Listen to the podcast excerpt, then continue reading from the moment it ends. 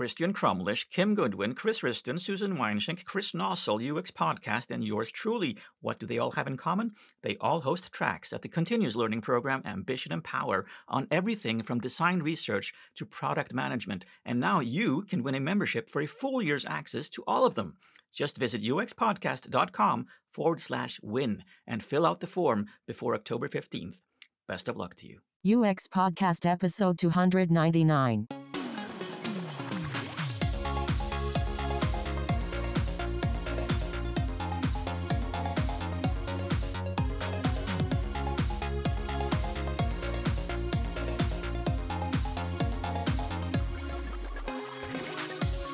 Hello, I'm James Royal-Lawson, And I'm Per Axbom. and this is UX Podcast, and we're in Stockholm, Sweden, and you're listening to us all over the world from India to Japan. Richard Brophy is a Sydney based strategic designer and innovator. He recently gave a talk at UX Australia on the topic of best practice and why we should kill it as an idea.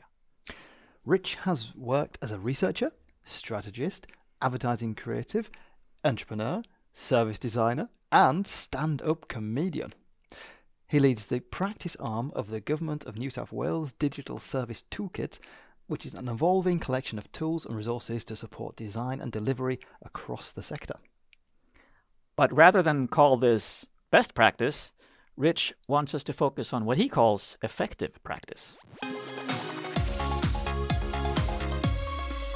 So when when you see the phrase best practice, I mean, I, memories come flooding back of, of all the, all the times over all the years where you you know you're sat there and you're facing a, a, a new a new challenge, a new design challenge, and and um, you get calls from oh everyone product product owners or management whatever say oh can't you just can't we just find some best practice and and implement that? And you know, generally there's a little there's a little bit inside me sighs and and wonders kind of how much can I be bothered this time to to fight against it, or do we just run with the best practice and see what happens? Tell us, Rich. You know, am am am I alone in in having that kind of heartfelt reaction to best practice when I hear it?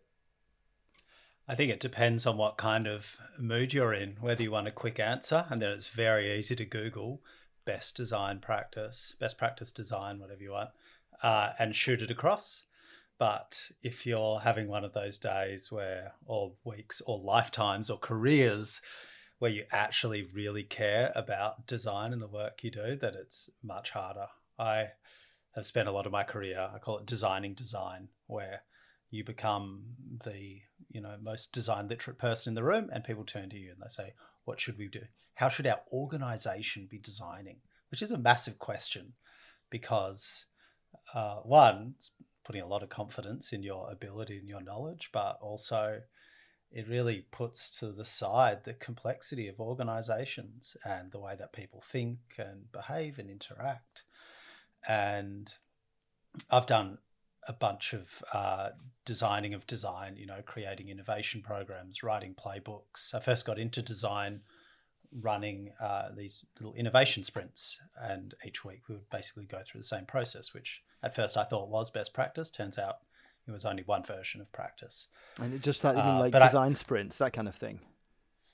Yeah, Or- but we would do them in three hours, right? With beers and pizza and people who had never done design before. But it was my way to kind of learn how to facilitate design whilst yeah. also solving the world's biggest problems Mm. um, with a 3D printer generally. Uh, this is about five years ago. It's the Making the time world a better printers. place. Yeah, totally. Mm. And um, but I had this I had this moment a couple of years ago where I'd started work in this government organization and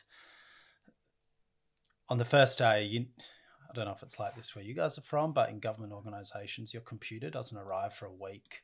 Your permissions don't arrive for two weeks. Uh, so there's a lot of thumb twiddling that goes on. And someone someone gave me their playbook that they just dropped 50 grand on, right? And it was uh, this mega tome. And so I spent the week flicking through this thing and it had, you know, 20 pages of mindsets, another 20 of behaviors. It had the glossary that explains what these new words mean instead of using the actual words they should use. And, um, and so I'd, I'd done a bit of this change and trying to embedding embed design practice in organizations. And I said, "Oh, how are we how are we going to get people in this organization who obviously don't think like designers to think like designers?" And they said, "Oh, you know, there's a section for that." Uh, all right, um, how are we um, how are we going to kind of skill them up and give them the kind of um, the right kind of tangible actions to take? Oh, there's a whole section on activities. Oh, all right. Um, how are we gonna, you know, how are we gonna actually improve things and change practice in this organization? Like Rich, there's 150 pages in this thing. We've got it covered. And I just thought the fact that it was all kind of embedded in this one Bible of design, um, it kind of that summed up what is wrong with the way we think about best practice because it is this uh, finite set collection of ways of working and thinking that can be documented um, that doesn't evolve that someone can hand down you know an executive tells a consultancy tells a manager tells a design team tells a frontline worker this is how to do design and for me that top down approach is what's wrong with best practice i really don't think that we think about it from the user's perspective and the way i talked about it a couple of weeks ago was best practice is like that looming shadow remember independence day how the the, sh- the ship blocks out the sun, and there's all these people sitting there doing their work, working really hard, and we come in from above with this huge thing that we we think that is going to embed best practice on the organization. Mm. They've got no idea what it is, how it works, even why they should care. And I think that this mindset of embedding best practice, which I think is a great term that sums up everything that's wrong, um, just needs to change. Mm. But you at least believe there's positive intent there, that people actually do think that there is a way of summing it up so that we can work more effectively or uh, save money, whatever they're trying to do with the document. Yes. Hmm. We, need, we need line in the sand, right? When hmm. there is nothing, we need a line in the sand so we know where we stand. Hmm. But I think the idea of there is a best practice to embed uh, is crazy, you know, for a couple of reasons, right? We as designers know that it's this like amorphous, evolving collection of skills and mindsets and um, changes in every condition, right? Everything, everything you've ever written down about how design works, the next time you go to use it, oh, there's a small exception or there's a big exception. It's always changing. Uh, and that's just the set of activities that you know about. So I come from Australia and we have the uh, oldest continuous culture in the world, 50,000 years, Aboriginal and Torres Strait Islanders. And there's this huge back catalogue of ways of thinking about how we interact with the world around us. And we as designers have this back catalogue that goes back maybe 200 years of the way that we design inside organizations. And I think best practice has such a limited scope that really um, we need to we need to expand our horizons because it's not just about what is working now, but it's about what's worked in the past, what could work in the future. Um, practice is just, you know, it's a bucket to fill. It's not a thing to define. So, so can we? Do we see a difference then between, I suppose, you, know, when you grab brass, best practice off the shelf and just steal it from someone else because apparently that's the best thing to do, and and then maybe observe best practice where you've monitored how something maybe works in your organization or researched how it would how it is operating in the organization and describe a way of doing that which could be useful um, to, to to maintain yeah so i like to think about uh, the ideal world and the reality that we work in so the ideal world is what we hear about um, when a uh, consultants swans in with a new way of working or thinking. Uh, or executives have an away day and they come back and they're like, right, we're going to be agile, we're going to be collaborative. Uh, these are the ways that we're going to work and we're all going to thrive.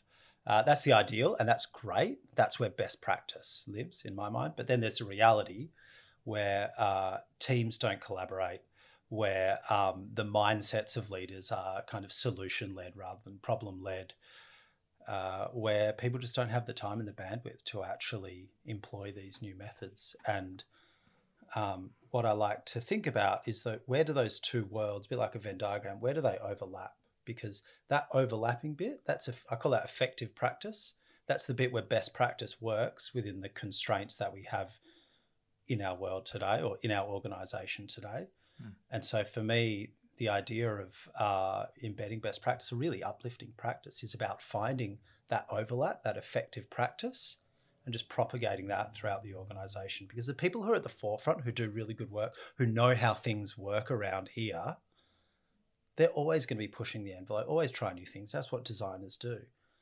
If the rest of the people in the organization are using stuff that actually works, we're no longer pushing them to try this new approach or, you know, to uh, create or kind of leverage new practice. They're actually just uh, finding ways to solve problems that they have with something that's proven to work in the organization.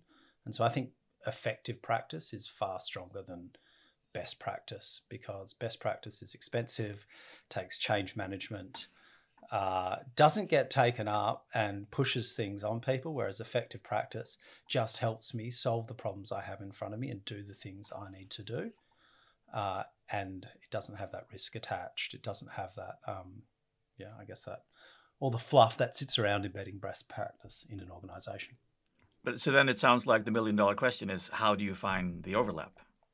So I've been working in New South Wales government. We uh, have a uh, digital service toolkit, which is there to help anyone who's designing and delivering services in New South Wales government for our citizens um, to do it effectively, efficiently. And so, what we did is we were looking at ways we could enable people to research, do better research across government. And so, the first thing we did is when I spoke to people who weren't able to do research for a variety of reasons and understood their kind of behaviors, right? They're, they're trying to sell in research to their leaders, they're, um, but not succeeding. They're doing it, but they don't know how to get over those humps, say from findings to insights, or they have opportunities, they don't know how to prioritize them. They have questions, they don't know how to ask them to users. And so uh, we saw that there was a need, right? The people in that in those situations had identified problems that they wanted to overcome. We spoke to their leaders who talked a lot about delivering. I just want to see progress. I want to see the thing that comes out of each of these different activities.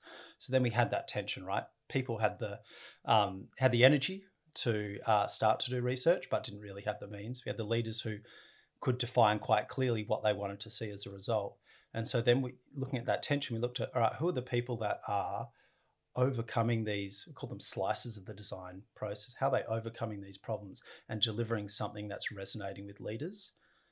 And so really we just uh, spoke to people that kind of had a reputation for doing good design in government, said these are the problems of the people who are trying to start and use their research. What have you done to alleviate or to get over these humps? Mm. Um, and what does that look like when when you produce the output? And then all of a sudden you've got this kind of these this magic formula for saying, all right, yes, that's in because that solves a fine slice of the design process. It gives leaders something, uh, and it's proven to work. And you can provide me the context that helps. Um, that's going to help anyone do this thing in the organization. So that's interesting because like there you've got um, it's, it's, knowledge sharing. I guess is the is the root of what you're describing there. That you know this is stuff I've done, and this is my experience of when I did it. Hope this is useful for you, and, and I suppose that's quite contrasting to um, prescribed dogma, where you know you, you've got a, a best practice, and this is the ultimate. Whereas you're not really there, hmm, you're not sharing knowledge there. You're not kind of saying, "This is what I did, and hope it's useful for you." You're saying, I did this, it's correct. You all should do it. Yeah, and someone I ran a uh, open space workshop and we talked about what is what is best practice, and someone had this really interesting response where they said best practice is uh, is something that we take away from a successful deliverable. So when something succeeds, we go ah that's best practice, and then we try and sort of almost retrospectively apply it mm. to our situation. Um, but yeah, I guess my thesis is that best practice is anything that helps me make progress in my organization or effective practice rather. And so I think for me, what's really interesting about it is that if you have effective practice, you know, if we do best practice, here's how you've got to think. Here's the six steps that you need to take. This is what the deliverable needs to look like. You need to give mm. people all those kind of boundaries and constraints and steps along the way in order for them to do the thing right. Uh, whereas if you take something that's proven to work and give the context of how it works in this organization, uh, when someone has a problem that that's going to solve, they're very motivated to make it work for them you're minimizing that anxiety of trying something new because it's proven to work around mm. here. Uh, and you're giving them ingredients to adapt it to their context as well. You know, mm. well, my boss hates journey maps. All right, well, let's find a different way to do it. But these ingredients are the right ingredients for me to do the thing. I'm not mm. going to talk about transformation. I'm going to talk about change because, you know, that's what works around here. Oh, and that's such a good point. Just changing the words around because that allows you to avoid these uh, dilemmas where people actually react to the word instead of talking about the topic at hand, uh, which tends to happen a lot. What I'm wary of is that we we even if you say effective practice and we're trying to see help people see this is what worked over here in this context and it may work over here uh, in your context you think the contexts are pretty similar but you may have taken the, had the wrong conclusions about what why it worked in the first case and so you're still giving the wrong recommendations. You, you, there's the, the, bigger perspective is always so hard when you, you're trying to tie it down, and it's, it's still a checklist of things to do.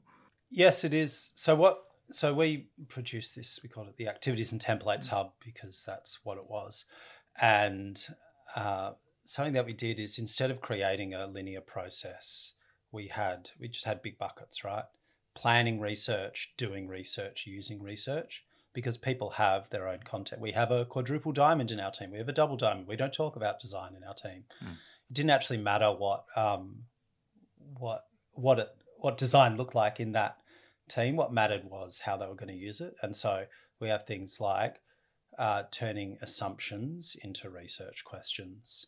Uh, you know, mapping actions to impact, really basic stuff. So I think the way that we were our, our hypothesis really is that if it's sort of straightforward and simple enough, it's almost a logical thing that you're doing. It's not, um, like I said before, these were slices of the design process. They weren't, hey, this is how you create a great product. Mm. That's too big and that's too ambitious.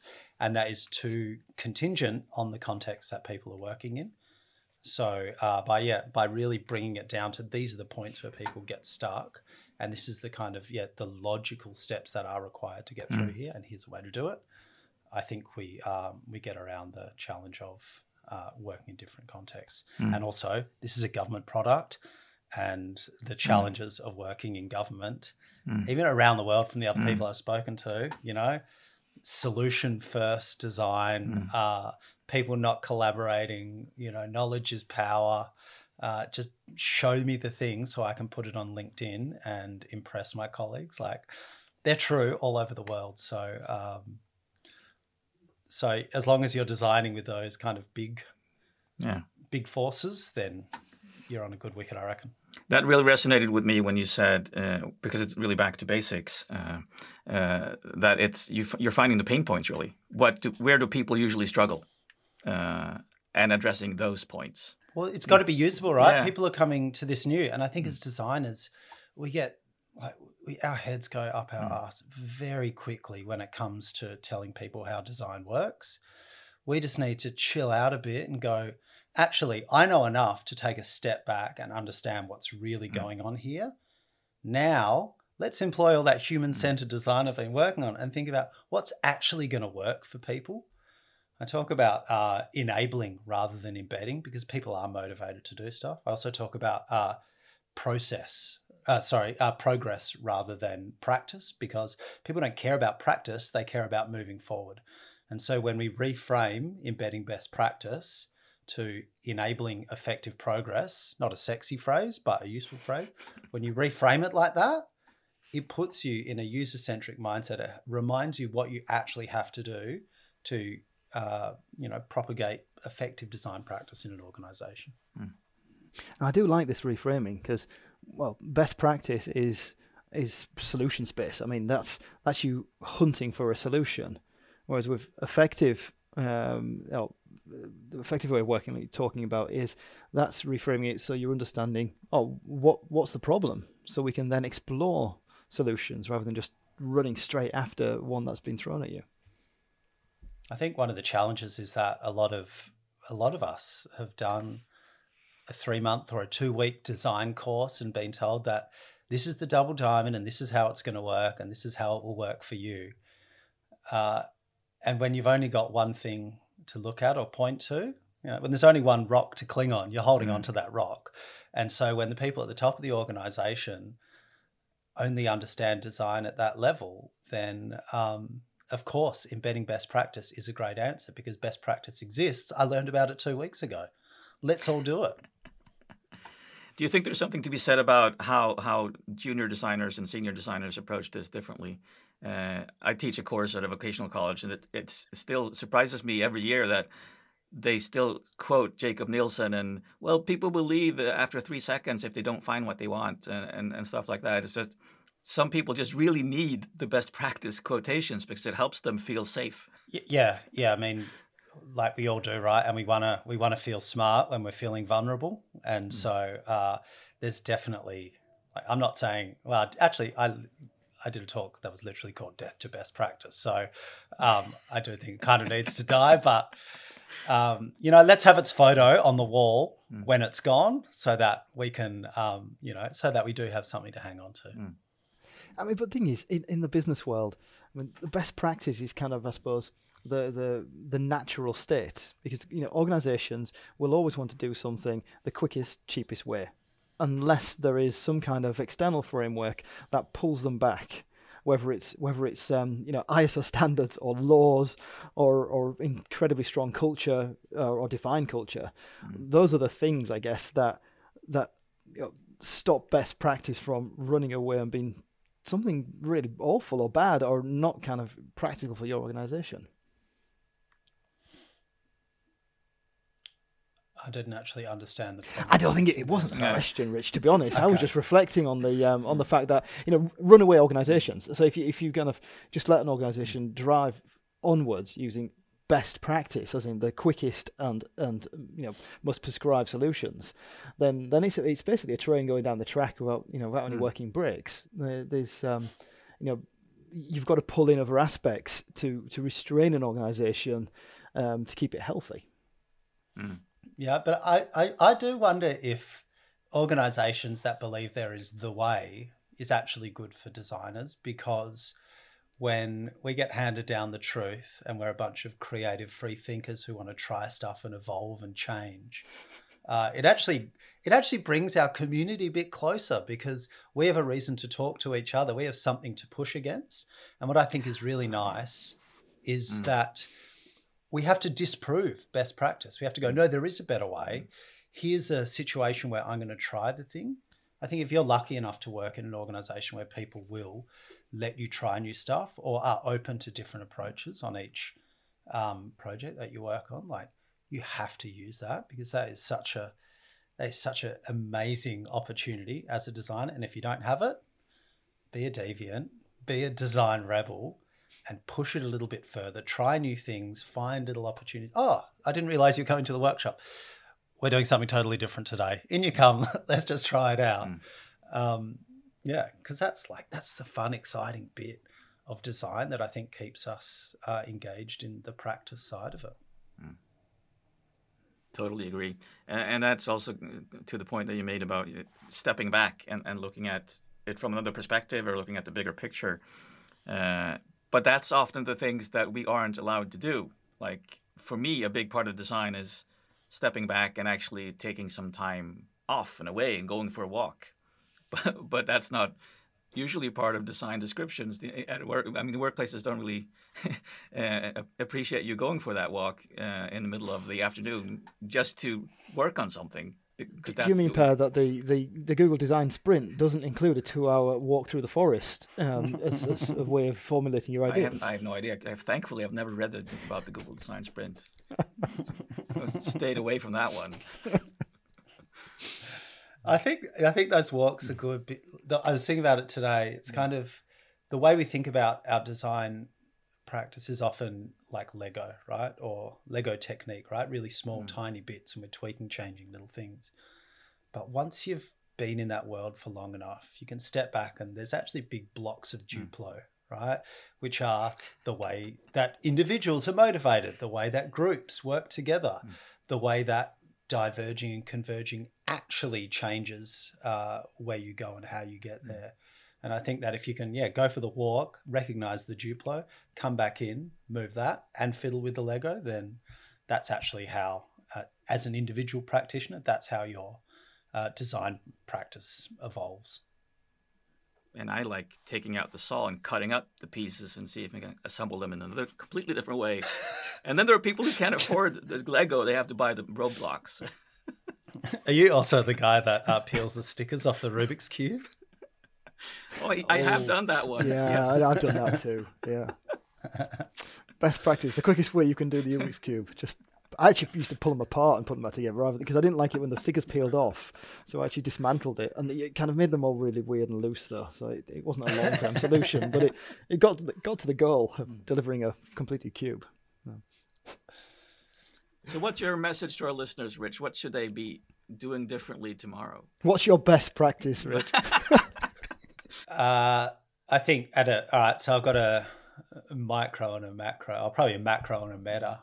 Um, I think the the macro is if you're in a position of influence where you get to guide the way we work together. That might just be with a client. That might be with juniors. That might be with execs or other teams. Um, try new stuff. Let it fail. Because your role, if you know what you're doing, is to bring stuff in and let people try it. I think if you're a junior, just jump in and try a bunch of different stuff. I was talking to someone the other day who said, um, he said, "Oh, what should I do? I'm learning. I wo- work in legal design on the side." He said, oh, "I'm learning law and I'm learning design. Have you got any advice?" And I was like, "Just like, just pick up practice as you go. Don't try and see. Don't have one tool set. Gather what works for you, uh, and keep evolving it as you go through your um, through your education because that's actually what works in the real world. And I think that's what junior designers need to do. Uh, the meta advice that I have is that uh, I don't know the answer. No one knows the answer, right? We're trying to change organizations and individuals and really outcomes for the better, and no one's cracked it. So there's three things you need to do. One, you got to think deep, think about what those pieces of Duplo are. Um, two, you need to give a shit because it is really hard to actually change things at scale. Um, and so, if you're not actually committed to improving practice, if that is part of your role, then I don't know, chill out, ask for a different job description because uh, you really need to care about it. And the last one is have fun because it is hard and it's a long, long game to actually change practice in any organization. And so, uh, try and have fun and enjoy it because it's a it's a slow pace layer the uh, the mindset change or the practice change in an organization. So uh, experiment, try new things, take design a little less seriously, and I think that'll sustain you and actually deliver better outcomes in the long run. Excellent. That's a good summary to finish off on, Rich. Beau- beautiful advice. Yeah. Thanks very much for joining us today. Thank you, Rich. It's been a pleasure, fellas. when listening back to that interview chat with Rich, I realised that the whole thing with best practice, it's it's just a it's like a big onion with um we've got layers of best practice. It's not it's not just one thing that's best practice. I mean I um I went in at the beginning thinking from a perspective of of like interaction design patterns. And you know yeah, very hands on. yeah, and and how we're kind of always told to kind of like, well, what's the best practice way of, of implementing that particular bit of interaction design, and you know, but at the same time, it, these ripples of best practice come through all layers of work. Um, and Rich was talking a lot there about the the you know design of design, the design practice, and best practice for um, managing design in your organization, um, and that Hmm. Quite quickly evolves into business design, of course. How how do you operate your business in the best way possible? Um, Exactly. so yeah, we've we've it's layers and layers of best Mm. practice. Um, and And I really liked what he said about about language as well, and how because that that's sort of related to what you're saying is that it's layers, but it's also so when we say when we use that phrase best practice, what do we even mean? Uh, and that can confuse a lot of people because it sort of implies that there's a limit to how good you can be by being the best. You can't be better than that.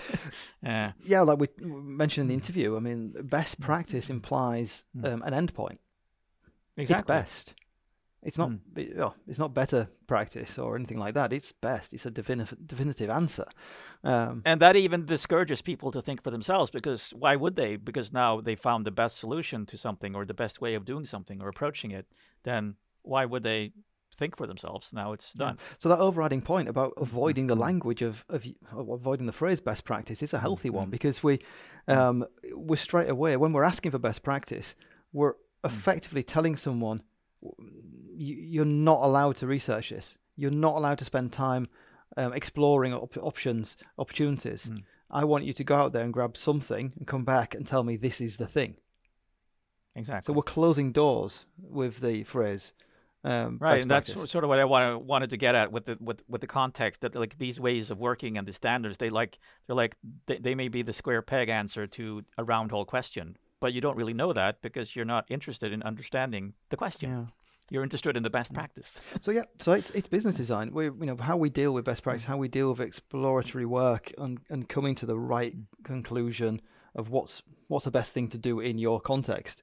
Um, is is challenging. Like I said, businesses businesses generally want to do things cost effectively um, and time efficiently, um, and uh, being ready to fail, taking a step back, um, reframing reframing so you you know enable effective progress. Um, i- It's a leap of it's going to be a leap of leap of faith for many organizations. Yeah, it really is. It's it's like we're always looking for this this ultimate tool to, to make design less messy. But I think if design isn't messy, it, it risks missing all these very important aspects of both the problem space and the solution space. So we're trying to be more efficient, but instead we become less effective. So uh, I mean, no no artifact, no matter how how how beautiful or or well communicated, will tell you anything about its efficacy. So you have all these models and checklists and templates and standards they can they can be really truly helpful in starting something but they're rarely the best place to finish because the problem you are working on is likely very unique Yes, exactly. It's unique. You can you mm. can be inspired. You can use all mm. these examples from other mm. people's work to inspire your work, but you can't be sure something else is best for you. Mm. Recommended listening for this show. I'm going to suggest episode 224, which is the business value of design. which was in person here in stockholm that was a good interview Yeah, design thinking, why it matters, um, why it's okay not to be perfect, the nuances of value creation, and overcoming tension and fears in the organization. I think this. I think you can definitely learn a, a, or complement this conversation with that conversation. remember to keep moving See you on the other side.